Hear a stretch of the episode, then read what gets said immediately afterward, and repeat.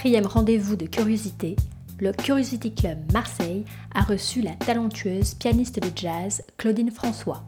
Compositrice, interprète, elle va nous raconter ses aventures, ses voyages, son travail à travers sa passion, la musique jazz. Merci à l'hôtel C2 à Marseille de nous avoir accueillis et permis à Claudine de nous faire vibrer en jouant ses compositions sur un magnifique piano à queue. Merci à l'association Le Makeda de nous avoir présenté son parcours et son label de musique Horizon Sud. Et merci à notre créatrice Emmanuelle Dortoli d'avoir présenté ses bijoux hors précieux d'Ijicara. Belle écoute Je me présente, donc je suis Claudine François, musicienne, pianiste, compositrice, euh, enseignante aussi. Je suis très contente d'avoir été conviée à faire cette, soirée parce que voilà, c'est rare que je sois devant une assemblée de femmes. Ça m'arrive quasiment jamais, jamais. Le, jazz étant euh, quand même pas mal masculin. C'est dû à quoi? Ah ben, euh, on, pourra en parler peut-être après, mais c'est dû à beaucoup de choses. Alors, d'abord, on m'a demandé de présenter mon parcours. Alors, je vais vous présenter mon parcours. Pourquoi est-ce que j'ai commencé à faire de la musique? Parce qu'il y avait le piano de ma grand-mère chez mes parents, un vieux piano avec, vous savez, les bougies sur le côté, là. et, ma grand-mère, euh, elle jouait pas beaucoup, mais elle chantait et elle s'accompagnait. Euh, elle chantait des petites chansons, genre euh, J'irai revoir Madame Andy ou des choses comme ça, puis elle s'accompagnait un peu. Et moi, j'ai demandé à mes parents de me donner des cours de piano, parce que je voulais apprendre le piano. Et voilà, à chaque fois que, que j'ai eu à choisir quelque chose euh, entre autre chose et la musique, j'ai toujours choisi la musique.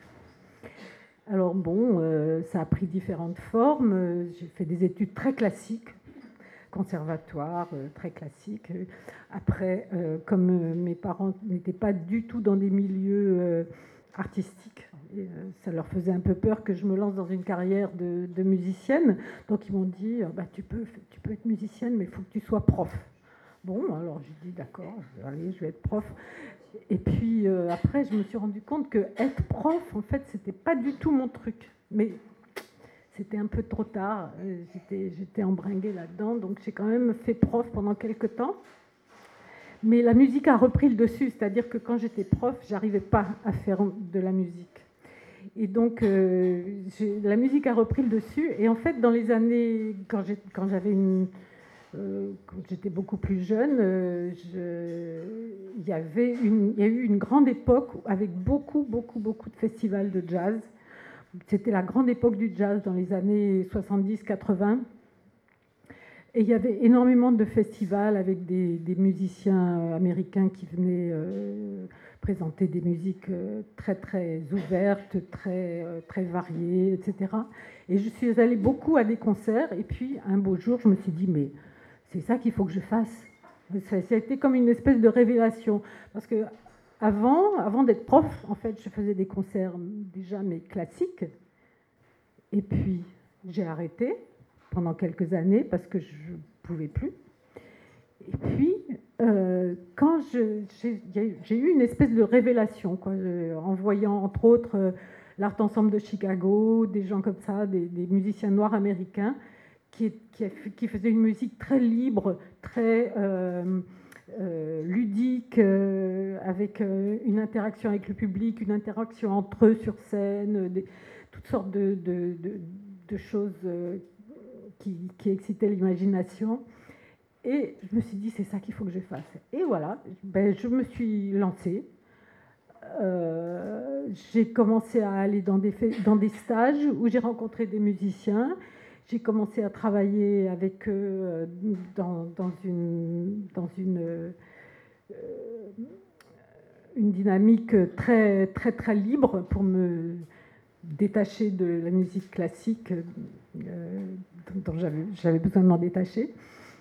Et puis, euh, et puis donc j'ai commencé à faire des rencontres. Et en fait, ce sont les rencontres successives qui, m'ont euh, emmené un peu partout, euh, à travers différentes sortes de musique, à travers des tas de pays. Et ce sont des rencontres humaines avec des musiciens qui m'ont qui m'ont guidé dans mon parcours. Alors en fait, bon, j'ai commencé, j'étais en France, donc j'ai commencé avec des musiciens français. Et puis après, j'ai rencontré des musiciens américains. J'ai beaucoup, beaucoup appris de, des, musiciens noirs américains qui, ont qui, ont, qui détiennent la tradition. Et j'ai vécu pendant 15 ans avec un, grand musicien euh, noir américain qui, euh, m'a beaucoup appris, qui m'a. Enfin, disons qu'on a beaucoup travaillé ensemble. On a fait trois, trois albums ensemble, beaucoup de tournées, etc. J'ai rencontré euh, un musicien indien américain aussi. J'ai fait des tournées avec lui sur des chansons indiennes. Et parallèlement à tout, ça, je continuais à, transmettre euh, à des enfants euh, le piano, mais pas seulement, la musique en général. Et puis aussi les, choses que j'apprenais par mes rencontres, c'est-à-dire la tradition noire américaine, la tradition indienne aussi. Euh, euh, alors, une de mes grandes surprises avec, avec les, musiciens noirs américains avec qui j'ai travaillé, c'est que quand je suis allée aux États-Unis, j'ai découvert que ce n'était pas du tout le, pays euh, très avancé que j'imaginais et qu'il y avait encore une grande part du pays qui était sous l'empire de la ségrégation, pas officiellement, mais dans les fêtes, dans le quotidien. Par exemple, euh, moi, euh, j'étais souvent reçue dans la famille de mon ami, qui était une famille noire, d'universitaires. Donc, on allait à Atlanta chez une sœur de mon ami. Et on était dans un quartier noir où, il y avait une université pour les jeunes filles noires qui avait été fondée au 19e siècle pour les jeunes femmes de la bourgeoisie noire. Donc on, était là sur le campus et puis on travaillait, on faisait de la musique quoi. Et puis, à un moment, on, a voulu sortir du campus pour aller euh, boire un coup et manger quelque part. Et puis, bon, on était un couple mixte, donc, et on arrive dans un endroit, et les gens, tout d'un coup, quand on est entré, il y a eu un silence de mort. Ça, c'était dans les années, fin des années 80. Tout d'un coup, il y a eu un silence de mort. Et le patron est venu vers nous, et il nous a dit, mais vous deux, vous êtes ensemble? Et, c'était comme quelque chose d'extraordinaire. Il n'y a quand même pas si longtemps que ça, quoi, fin des années 80. C'était à Atlanta, dans un quartier noir, quelque chose d'extraordinaire et de presque choquant de voir un couple mixte euh, venir déjeuner dans un endroit ouvert. Bon, après, il n'y avait pas du tout d'hostilité, mais on voyait bien que c'était complètement euh, hors du commun. Alors après, euh, quand j'ai rencontré ce musicien indien qui s'appelait Jim Pepper, qui était saxophoniste et chanteur et danseur, euh, j'ai appris beaucoup sur les Indiens aussi et sur leurs traditions. Et on a monté un spectacle qu'on a fait tourner pas mal en France pour une organisation qui s'appelle les Jeunesses musicales, qui organise des spectacles pour les jeunes, des spectacles pédagogiques. On avait monté autour des chansons indiennes tout un spectacle euh, avec des traductions des paroles et puis euh, on, parlait un petit peu du mode de vie et de, surtout de, l'idéologie et de, la façon qu'avaient les Indiens de vivre euh, en harmonie avec la nature, entre autres. Et c'était extraordinaire parce que ce musicien-là ne parlait pas du tout français, mais alors pas un mot de français. Donc il chantait, il, jouait du saxophone, et puis moi je jouais du piano et je traduisais les, je parlais aux enfants puisque c'était des enfants français. Je traduisais les paroles, je parlais des, Indiens. Il y avait un, contrebassiste et un batteur aussi.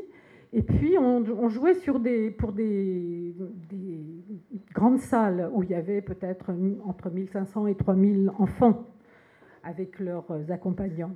Et à certains moments, euh, Jim, donc le saxophoniste indien, euh, commençait une, interaction avec le public. C'est-à-dire, il, leur criait quelque chose, euh, par exemple, Ouh il fallait qu'ils répondent. Moi, je ne sais pas le faire. Hein, après, après il, citait, par exemple, dans une certaine chanson, il citait des noms de tribus Et puis, il fallait que, fallait, enfin, il, instaurait une espèce de dialogue comme ça avec les enfants. Et les enfants étaient tout excités, ça marchait très très bien.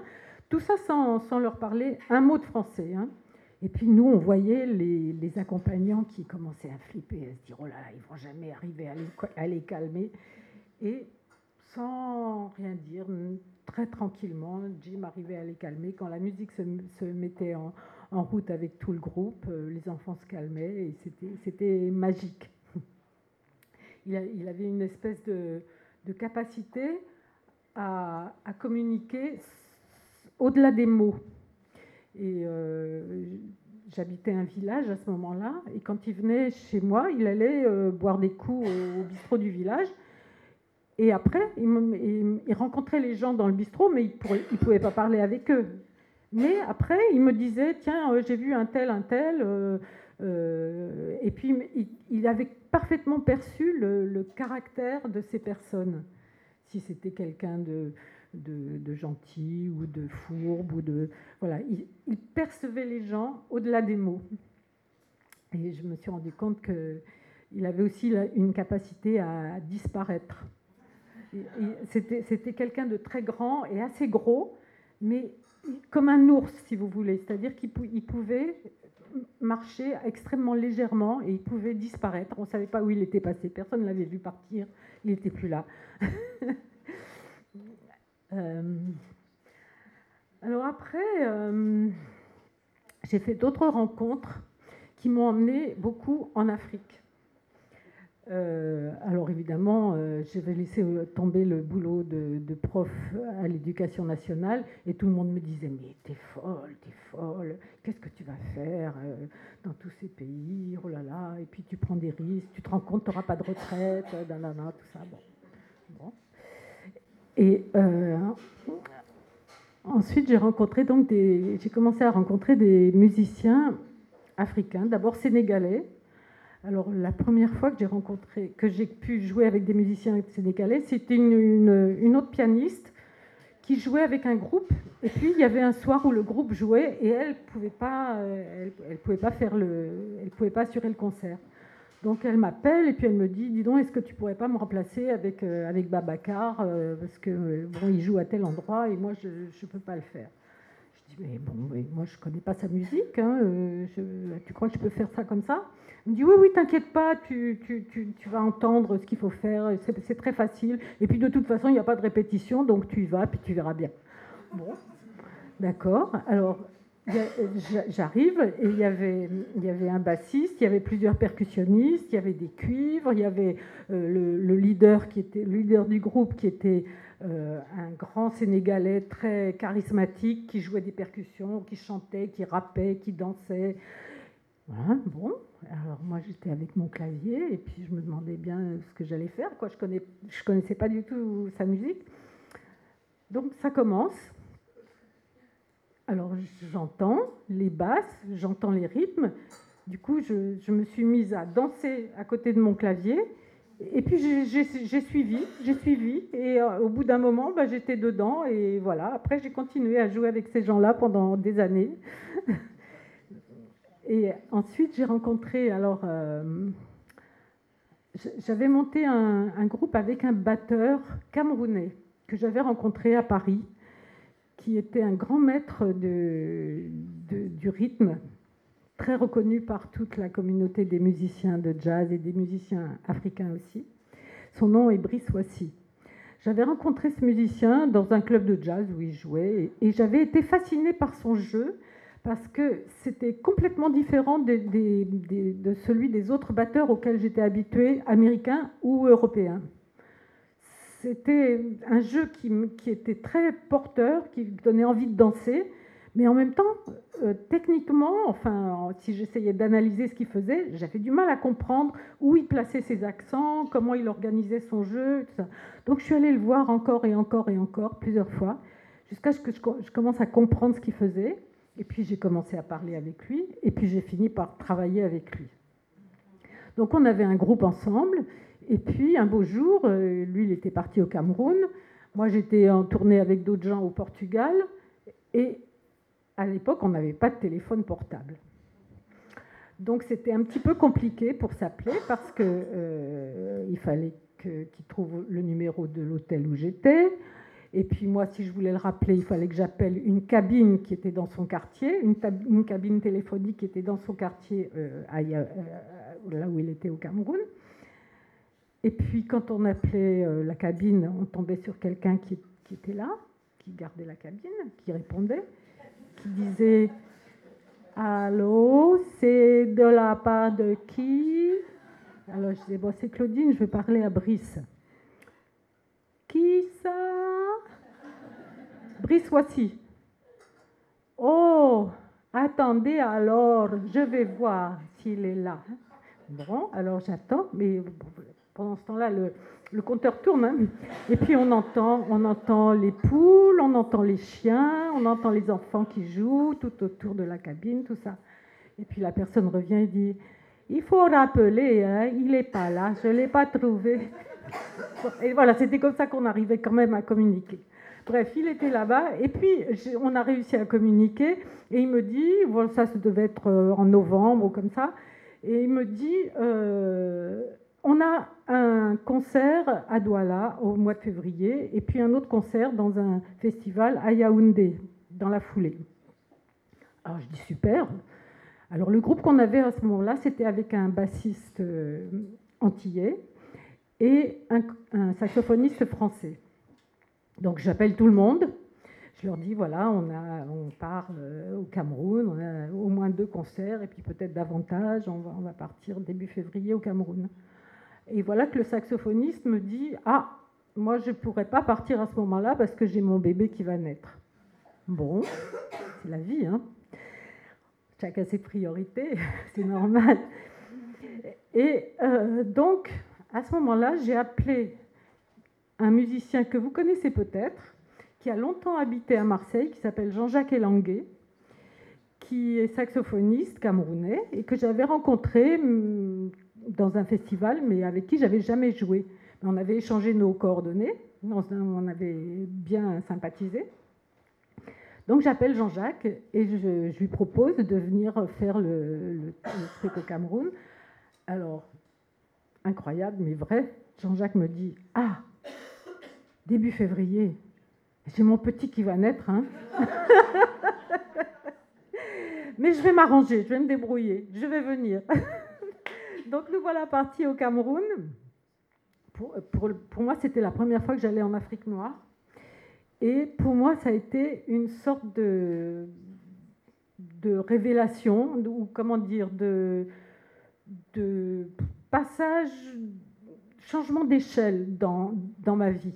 Parce que tout d'un coup, je me rendais compte que enfin, c'est tellement différent, la vie est tellement différente la notion du temps, la notion, le rapport entre les gens, euh, la façon dont les gens perçoivent la musique, euh, qui est présente à tous les moments de la vie.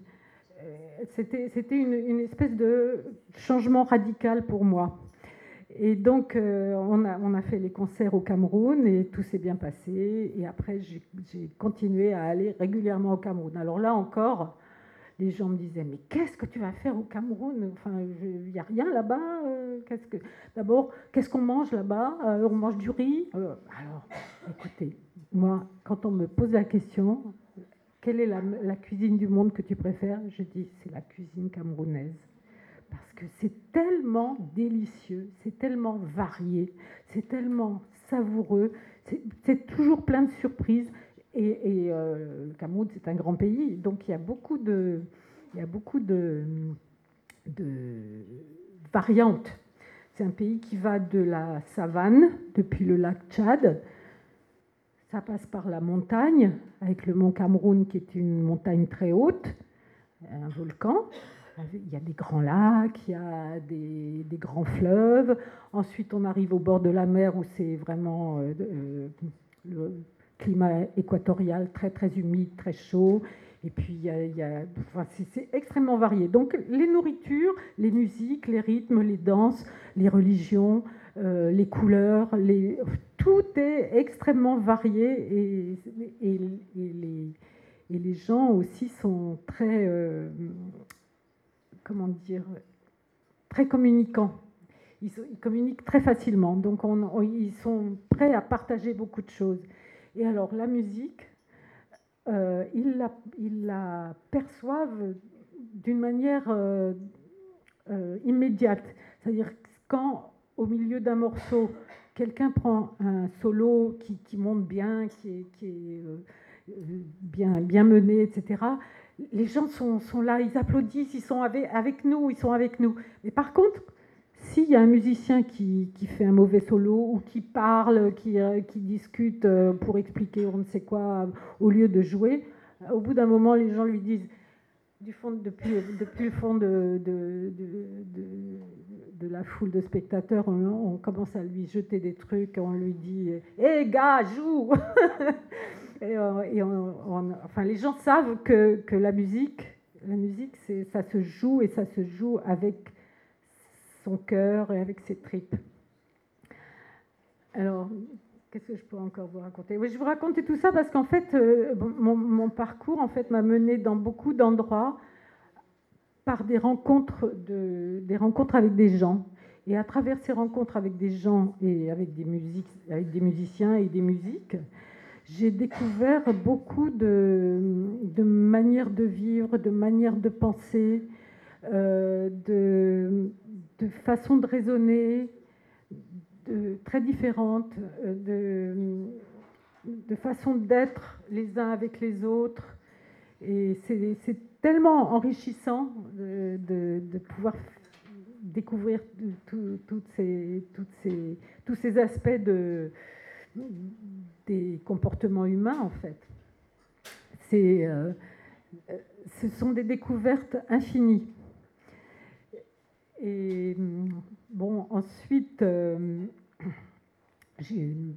de fil en aiguille, j'ai toujours continué à faire des rencontres de, cette manière-là, euh, par la musique.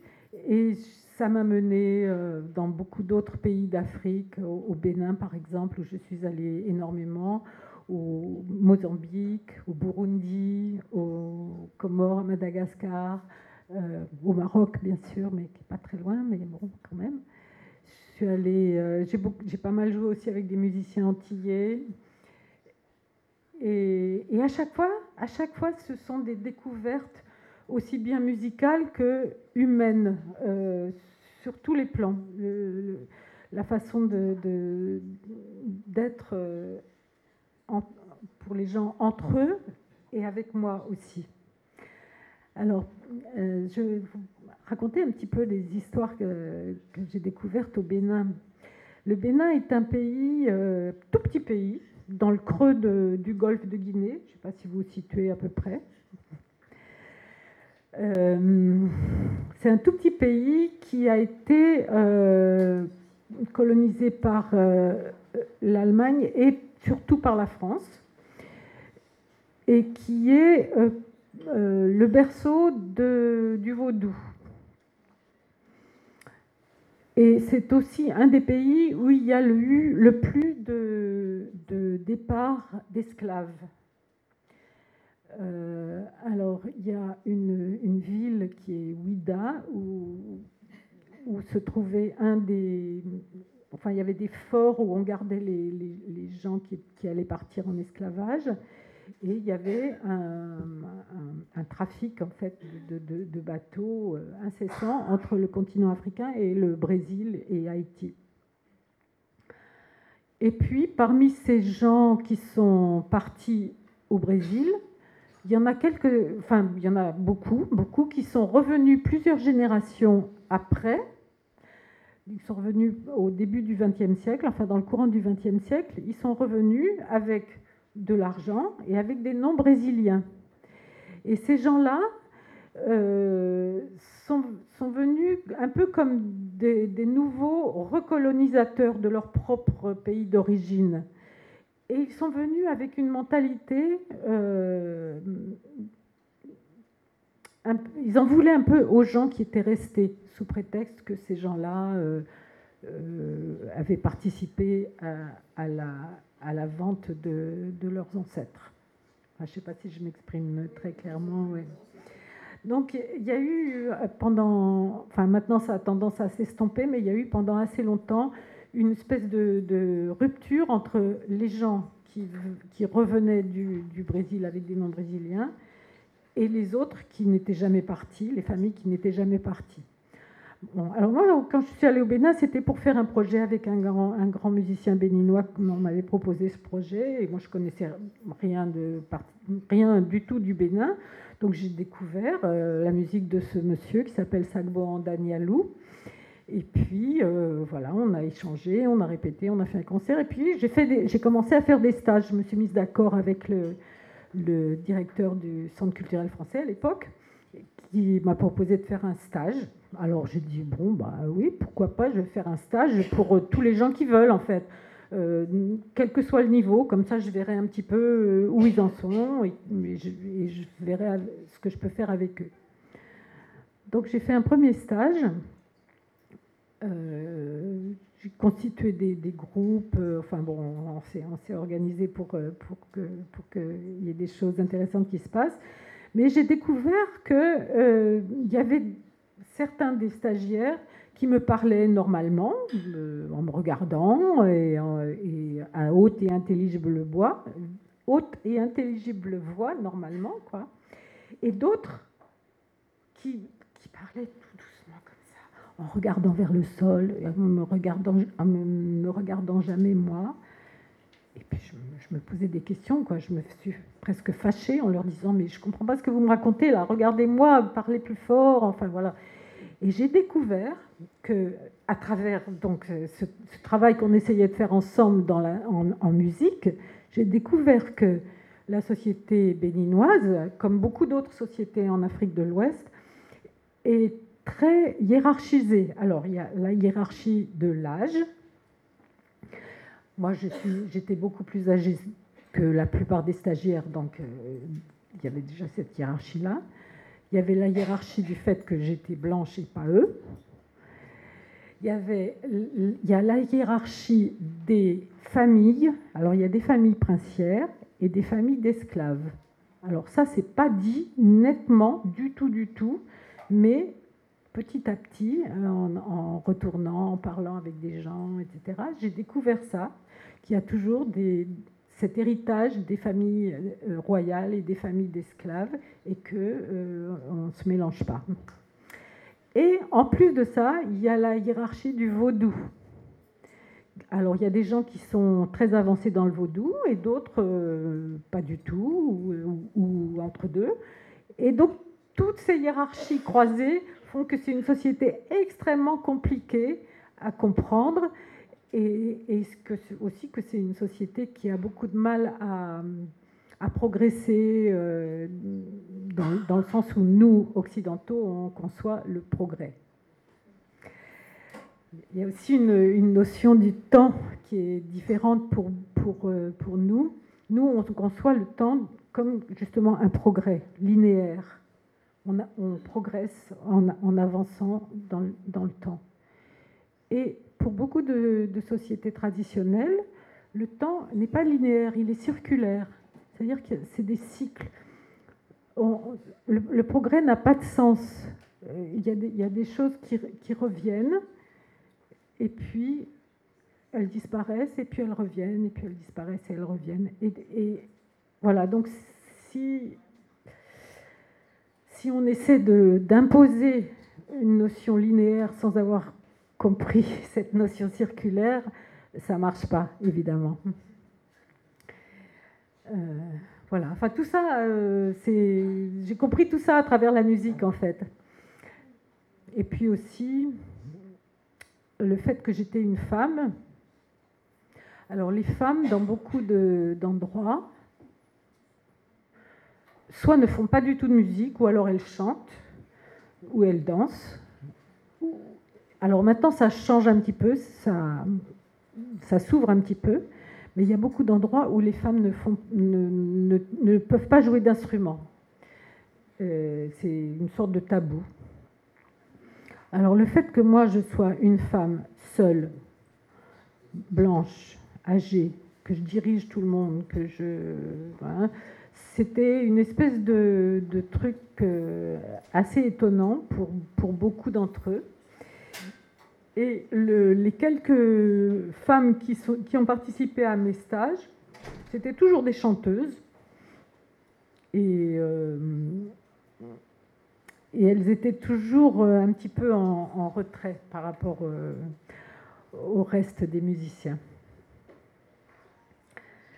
Voilà, donc qu'est-ce que je pourrais bien vous raconter aussi? Ah oui, alors par rapport, par rapport au fait d'être une femme, justement, le, milieu de la musique et en particulier du jazz est un milieu très masculin.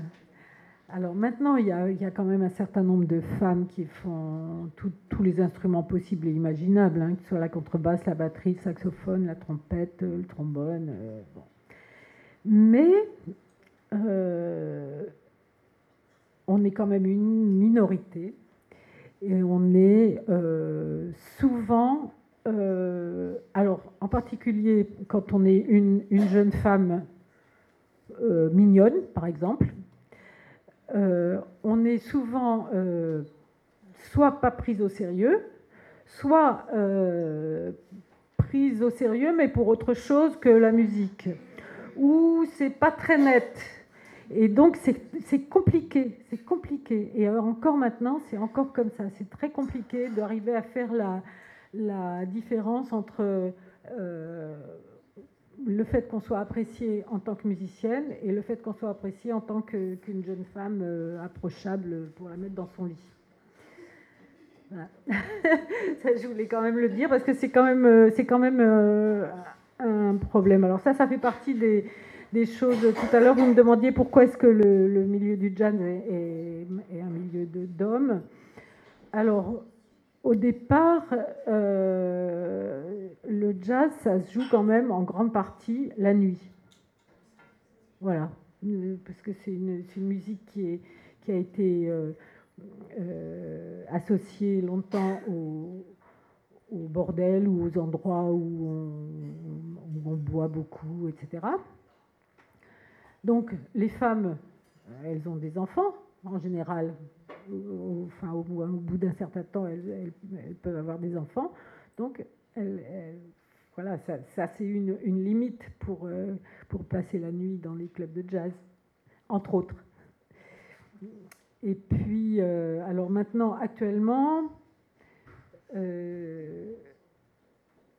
les, comme dans d'autres métiers, hein, comme dans d'autres domaines de la société, les, gens qui décident, les gens qui ont les postes importants, sont des hommes, quasiment partout, dans tous les domaines, tout le temps. Euh, donc, ben voilà. Les, femmes, les femmes sont euh, pas, pas, forcément encouragées à, pousser leur, leur pion dans, le domaine de la musique et en particulier du jazz. Elles ne sont pas forcément encouragées, ni par euh, la société, ni par leur famille, ni par... Euh, enfin, pas grand-chose, quoi, finalement. C'est une vie qui est réputée euh, limite dangereuse. Bon, on en fait ce, on fait ce qu'on veut, hein, de toute façon. Mais bon, c'est toujours un peu, un peu comment dire, un peu limite, quoi. voilà, donc je ne sais pas si oui. Qu'est-ce qui a fait la différence entre femmes, justement, pour intégrer ce milieu d'hommes? Ce qu'on disait, en fait, femmes deviennent chanteuses. Enfin, on voit même encore aujourd'hui Mélodie Garbeau, euh, c'est une pianiste à la base, mais elle chante, on la connaît en tout cas comme chanteuse. Donc, qu'est-ce qui fait que toi, en fait, euh, tu, tu, as pu percer en tant musicienne pour moi, il n'y avait pas de question. Il fallait que je sois musicienne. Je ne pouvais pas faire autrement, quoi. Sinon, j'étais malade. c'est vrai, hein vraiment. C'est-à-dire que quand j'étais prof à l'éducation nationale, au bout de quelques années, j'ai fait une dépression. Et, quand, quand, le, psy de l'éducation nationale m'a mise en congé, euh, il m'a recommandé un traitement que je n'ai jamais pris parce que je savais que mon traitement, c'était la musique. Et voilà. je ne pouvais pas faire autrement. Donc, malgré les difficultés, malgré le fait qu'il y avait quasiment pas de femmes. enfin, je sais pas, pour moi, ça, ça c'est à l'époque, ça ne me faisait pas peur parce que j'ai été élevée euh, avec un frère et nos parents nous, nous, enfin, ils faisaient quasiment pas de différence dans la manière dont ils nous poussaient dans nos études entre mon frère et moi. Il fallait qu'on ait un métier et euh, que, ce, que je sois une femme ou, lui un homme, euh, il fallait qu'on ait un métier, qu'on ait de quoi gagner, gagner notre, notre vie et être indépendante. Donc euh, voilà, je, faisais ce que je savais faire et ce que je savais faire, c'était jouer du piano. Donc j'ai continué et j'ai. Alors comment on fait? Parce que tu disais en fait que la plupart des décideurs sont quand même des hommes, dans les salles de spectacle, etc. Mm. À l'époque où Mm -hmm. Comment on affronte J'imagine quand même des refus. Ah oui, oui, oui. oui, oui. Enfin, oui. C'est toujours un milieu euh, très masculin et dirigé par beaucoup d'hommes. Nous-mêmes, avec Francine, qui avons repris euh, la salle, et euh, c'est plus dur. Hmm. Mais en les mettant presque en avant, eux, mais qu'est-ce qu'ils disaient de vous? Ils devaient dire de, belles choses sur ce que vous leur avez apporté en musique. Finalement, vous n'abordez pas. Avec ah. une certaine modestie, qui est peut-être aussi la marque des femmes, vous me faites penser à une étude qui, qui sans rapport, c'était sur les mathématiques. Dans, une, dans la même classe, on avait demandé à des enfants s'ils étaient, qu'est-ce qu'ils pensaient d'eux par rapport aux maths, qui est la matière la plus valorisée en France. Mhm. Les garçons avec la même moyenne disaient je suis bon en maths. Les filles avec la même moyenne disaient je suis pas terrible en maths. Ah ouais, ouais ça m'étonne pas. Ouais, ouais. Mais ça. Qu'est-ce qu'ils auraient pu nous dire ces personnes merveilleuses,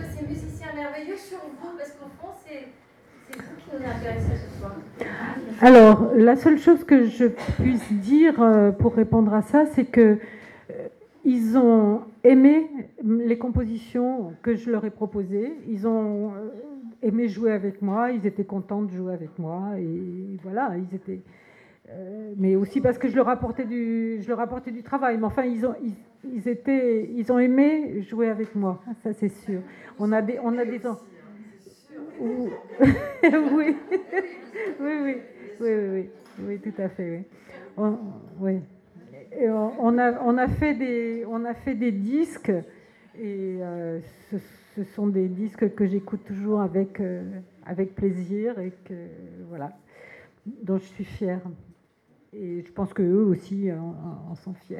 Ce que je peux raconter, c'est que en fait, si euh, vous êtes là ce soir, c'est que moi je déjeune régulièrement avec euh, un, saxophoniste. Et dont je dis, et tu connais pas, une musicienne dans ton univers, et il dit, si, il y a Claudine François qui a un charisme de dingue, et cette nana, elle est incroyable.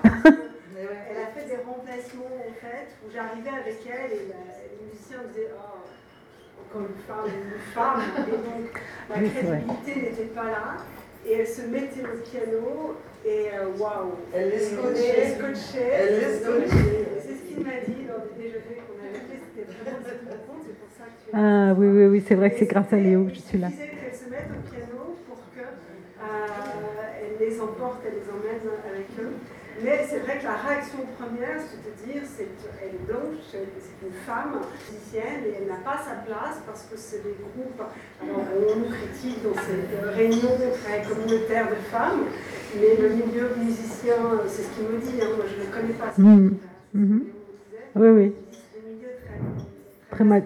Oui, oui, oui. En fait, on est entre nous, on se remplit beaucoup entre hommes, on doit boire des coups, on ne laisse pas la place aux femmes, donc c'est un peu oui, oui, oui, c'est très courant, par exemple, que euh, des journalistes, ou, des, enfin, soit des gens euh, lambda, soit des journalistes même, euh, pensent nous faire un compliment extraordinaire en, nous disant Tu joues comme un homme.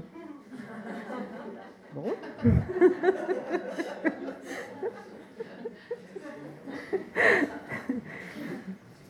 Alors, moi, j'aimerais vous poser une question. Oui avez des projets de concert Est-ce que vous continuez à voyager oui. avec la musique? Oui, oui, oui. Alors je voyage quasiment uniquement, pas, pas complètement que, mais pratiquement uniquement avec la musique, parce que j'ai une toute petite retraite, j'ai pas beaucoup de moyens. Donc quand j'ai un projet quelque part, j'en profite pour, euh, pour voyager. Pour répondre à l'autre question, je joue dimanche prochain à Avignon, à l'AJMI, dans un programme qui s'appelle euh, Goûter concert ou Thé concert, je ne sais plus exactement, voilà, en solo. Sinon, je, bah, suis allée à New York euh, récemment enregistrer avec un, guitariste que je connais depuis plus de 30 ans.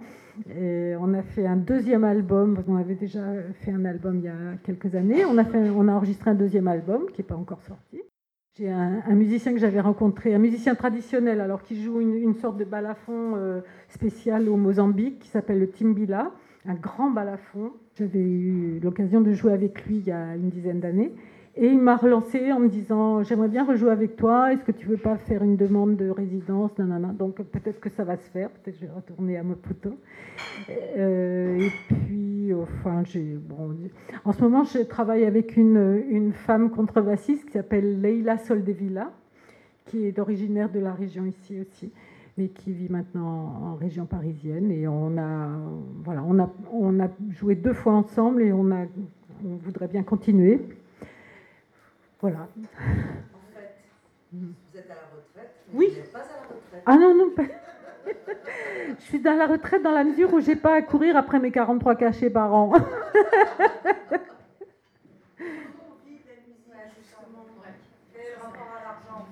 Alors, euh, le système des intermittents du spectacle est un système à la fois formidable et assez pervers parce qu'il nous permet quand on a les fameux 43 cachets par an, de travailler chez soi tranquillement euh, en ayant une, rémunération quand même qui est proportionnelle au montant des, cachets qu'on a fait dans l'année.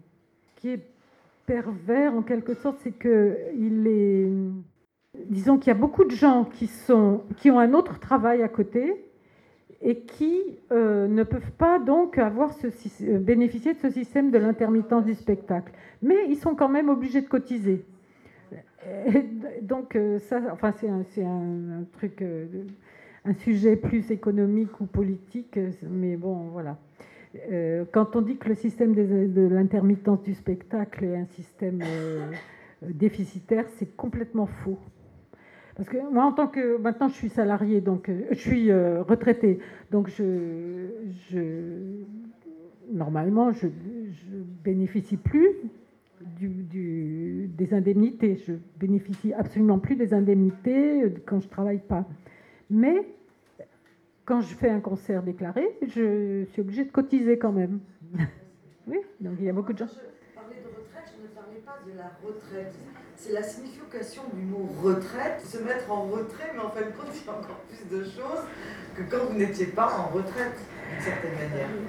Hum, disons que c'est différent. Je choisis davantage les choses que je fais. J'en fais peut-être moins, mais je, je fais que des choses qui, me, qui me plaisent. Et puis, j'aime toujours transmettre. Alors, bon, j'ai arrêté d'être prof à l'éducation nationale, mais j'ai continué à enseigner en donnant des cours de piano en faisant des stages et en, étant prof pour des associations, par exemple où j'avais beaucoup d'élèves qui venaient dégoûtés par l'enseignement qu'on leur donnait dans les conservatoires, euh, un peu trop rigide, un peu trop euh, académique, voilà, et qui, venaient pour avoir quelque chose de plus souple et de plus plaisant dans des associations. Et puis, euh, bon, j'aime bien faire des, interventions ponctuelles sous forme de stage aussi, par exemple. Mais pas seulement pour les pianistes, hein, c'est pour tout, pour des groupes, pour des amateurs, euh, par exemple, j'ai fait des, stages euh, pour des rythmiques, c'est-à-dire piano, basse, batterie, guitare. Des stages en collaboration avec un, soufflant ou une chanteuse pour alors eux s'occupaient de, ce qui concernait le souffle et moi je m'occupais de ce qui de ce qui était par exemple le phrasé l'harmonie des choses comme ça j'ai fait des stages d'arrangement, enfin, j'ai toutes sortes de stages différents. Est-ce que durant ces stages, tu as croisé des talents, des gens que tu as eu envie d'accompagner euh, Oui. Dire, moi, j'ai une pépite là sous les yeux, qu'est-ce que j'en fais? Quelle est ta réaction Toi, oui. dans la musique? En particulier au Bénin, j'ai rencontré des, musiciens qui, qui, étaient complètement autodidactes. S'ils sont doués, ils ont envie d'aller plus loin et d'en faire autre chose, mais ils n'ont pas les outils pour le faire et donc, euh, moi, je, peux, leur apporter les outils. et j'ai rencontré effectivement des musiciens qui étaient très doués et qui sont allés, qui sont partis après, qui sont partis faire une carrière, l'un en Belgique, l'autre par ici, un autre en région parisienne. Par rapport à la musique, parce que vous avez beaucoup voyagé, vous avez beaucoup d'inspiration partout? L'âme de la musique africaine, l'âme de la musique indienne, qu'est-ce qu'elles vous ont apporté vous dans votre, dans, votre musique? Concrètement dans ma musique. Concrètement euh, dans, l'impro, dans tout ce que vous sentez. Des univers différents mais qui se connectent. J'ai appris d'autres, d'autres rythmes en particulier. Euh, avec la musique africaine, c'est surtout des, rythmes, des polyrythmies euh, qui sont quelquefois difficiles à comprendre pour nous. Et, m'a ça m'a inspiré pour des compositions aussi, des compositions qui, utilisent l'un ou l'autre de, de, ces rythmes-là que j'ai empruntés, soit au Bénin, soit au Cameroun, soit autre, et que j'ai mélangé avec mes, mon, mon, background de musicienne classique européenne, avec des harmonies riches, avec des mélodies quelquefois plus, plus compliqué. Ou, voilà. Donc j'ai fait une espèce de, de, métissage. Et la musique indienne, ça, marche comment alors, non, là c'était des Indiens d'Amérique, hein. c'est la musique indienne d'Amérique. Donc là c'était plus. Euh, c'était des choses pas très compliquées musicalement. En tout cas, musicalement, c'était pas très difficile, c'était surtout l'esprit de, des chansons. C'était comme des chansons. Et c'est l'esprit de ces chansons qui était très puissant. Euh, par exemple, il y a une certaine chanson qui, qui énumérait toutes sortes de tribus. Et, le, chanteur disait Je vous aime tous, vous êtes tous ma famille. Ou alors il y a une autre chanson qui, dit, euh, qui disait euh, On s'en va à l'est, on s'en va au nord, on s'en va à l'ouest, on s'en va au sud. Et on est toujours indien, ou enfin quelque chose comme ça. Quoi il y a une autre chanson encore qui dit euh, tous ces, tous ces, toutes ces sensations, all these feelings going through my head makes me feel glad I'm not dead. Toutes ces, toutes ces sensations qui, me, qui passent à travers ma tête me font sentir heureux de ne pas être mort. voilà. Et du coup, quand vous composez, vous racontez vos propres histoires d'une certaine manière oui, oui, alors j'ai beaucoup de compositions qui sont euh, en quelque sorte des portraits musicaux de gens euh, que j'ai rencontrés ou qui me sont proches, ou de mes petites filles, ou voilà. Et euh, là, vous, retournez en Afrique et vous avez dit que cette curiosité, et si ce n'est pas le cas, vers comment vous à alimenter votre... Bah, toujours par des rencontres. Comme je vous disais tout à l'heure, il y a un musicien à Maputo, au Mozambique, qui m'a relancé pour euh, que je, retourne travailler avec lui. Donc je vais essayer de faire ça parce que ça me, ça plairait beaucoup de retourner au Mozambique. Et puis, euh, c'est-à-dire que j'essaie de garder la capacité à saisir au vol les, les rencontres, les opportunités, les propositions, sans, sans me dire oh là là, c'est trop loin, ou alors qu'est-ce qui se passe là-bas, ou euh, ça va être dangereux, ou voilà. Par exemple, quand je suis allée au, Tchad, bon, le Tchad, c'est pas un pays où je serais allée me balader, hein, franchement. Euh. Alors, je vais vous raconter. On m'a proposé une euh, résidence avec des musiciens et autour d'une chanteuse. Il y avait une chanteuse. J'ai entendu sa voix sur Internet. Elle, avait une très belle voix. Et elle voulait reprendre des chansons traditionnelles de pleureuses. Alors, les pleureuses, c'est les, les, griottes en quelque sorte, mais au, au Tchad, on appelle ça les pleureuses. Elle chante dans les, dans les circonstances euh, sociales, euh, les, les, mariages, les naissances, les morts, etc. Et c'est elle qui raconte l'histoire de la famille, l'histoire de la personne qui est décédée, tout ça. Et ces pleureuses-là, au Tchad, elles ont tendance à disparaître parce que c'est surtout les vieilles femmes qui, font ça, et il n'y a pas de, renouveau. Et cette jeune chanteuse, qui a une trentaine d'années, elle, euh, avait décidé d'aller recueillir les chants des pleureuses dans les villages et de, et de, les remettre au goût du jour pour euh, attirer des, nouveaux talents et attirer un public aussi. Et puis, encore une fois, elle n'avait pas les outils pour euh, arranger, pour créer quelque chose de, plaisant avec un groupe, parce que ces, chants traditionnels-là, c'était souvent des, vieilles femmes. Donc, d'abord, elles chantaient un peu faux. Ensuite, il n'y avait pas d'arrangement d'instruments autour, etc. C'était assez pauvre quand même. Mais ça avait, alors ce que j'ai entendu moi qu'on m'a envoyé, euh, avant que je parte, c'était des, des, chansons comme ça, très répétitives, mais avec des rythmiques particulières, que j'ai mis un petit temps avant d'analyser d'ailleurs. Et puis on m'a dit, voilà, est-ce que tu te sens euh, d'attaque pour arranger ça avec un groupe? Il y aura un bassiste, un batteur, euh, un guitariste, la chanteuse, et, puis un, un, rappeur, percussionniste. Et voilà. Et je suis partie. Et, effectivement, quand je suis arrivée à Jamena, je me suis dit, oh là là, ça va pas être rigolo. Parce que d'abord, on m'a dit, tu n'as pas le droit de sortir de la ville, tu n'as pas le droit de, marcher dans la ville à pied toute seule, il faut que tu sois toujours dans une voiture accompagnée par un chauffeur, non, non, non. Bon. Et en fait, j'étais tellement prise par le travail euh, avec ces musiciens-là qui ont été formidables que j'ai pas, je me suis pas du tout ennuyée. Et puis au bout d'un moment, j'étais tellement en confiance avec eux que je leur ai dit bon, euh, moi je laisse tomber le chauffeur et la voiture, là, emmenez-moi avec vos motos dans votre quartier. voilà. Mais euh, c'est pas recommandé par l'ambassade de France.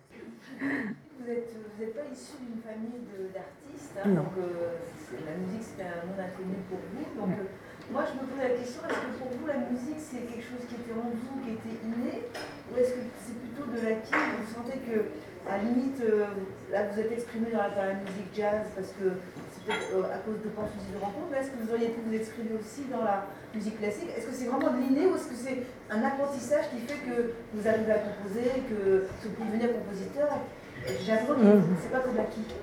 Oui, c'est pas que c'est pas que de l'acquis, mais bon, disons que euh, ça paraît un peu bizarre de dire ça peut-être, mais l'inspiration, ça se travaille aussi. C'est-à-dire que euh, on, a des outils euh, en tant que musicien, des, outils techniques ou en tant que compositeur. On a, ça, c'est des choses qu'on apprend, mais après c'est un travail euh, sur soi-même, sur sa, propre sensibilité, sur l'ouverture, sur la manière dont on perçoit les choses, les gens, les atmosphères. Et, euh, voilà. C'est dans, dans, ce sens-là, je veux dire, l'inspiration, ça se travaille aussi. Quelle est votre propre définition du jazz? Ma propre définition du jazz? Alors, le jazz, c'est, euh, pour moi, c'est une musique qui, doit rester, euh, qui, qui, est ouverte, qui est vivante et qui est ouverte. C'est une, musique qui, doit donner envie de, danser, euh, éventuellement, et qui est ouverte à, toutes sortes d'influences. Alors maintenant, à notre époque, il y a du jazz partout sur la planète et avec tous les instruments possibles et imaginables, y, compris toutes sortes d'instruments traditionnels qu'on n'aurait pas imaginé faire du jazz dans les années, euh, enfin il y a un siècle par exemple. Euh, au Japon, il y a, des, gens qui font du jazz sur un coteau, euh, il, y a des, gens qui font du jazz sur des balafons traditionnels en Afrique, sur, des, instruments indiens, enfin. Et hum, le, jazz est une musique qui, reste euh, ouverte à toutes sortes d'influences. C'est, une musique qui est apte au métissage. Est-ce que vous avez eu un producteur dans votre vie Oui, j'ai eu euh, un petit producteur qui est décédé maintenant, avec lequel j'ai réalisé deux albums, qui était, euh, je peux dire, presque un ami. Mon premier album, ça a été une, une autoproduction avec le groupe. Après, j'ai eu un producteur là, un vrai producteur. C'était un couple franco-japonais. Alors ça, c'était une histoire encore. C'était comme une, c'était comme euh, un conte de fées, un truc pas possible. J'étais en tournée avec ce groupe-là, avec le, musicien indien et un bassiste et un, batteur.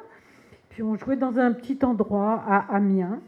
Puis à la fin du concert, on voit ce japonais et cette française qui arrivent vers nous et qui se présentent. Ils nous disent voilà, nous, sommes les producteurs du label Pan Music et nous, voulons vous enregistrer. Voilà. Donc on a fait un disque avec ces gens-là, comme ça, sans avoir jamais entendu parler d'eux. Ça s'est super bien passé. C'est un, des, de mes meilleurs albums.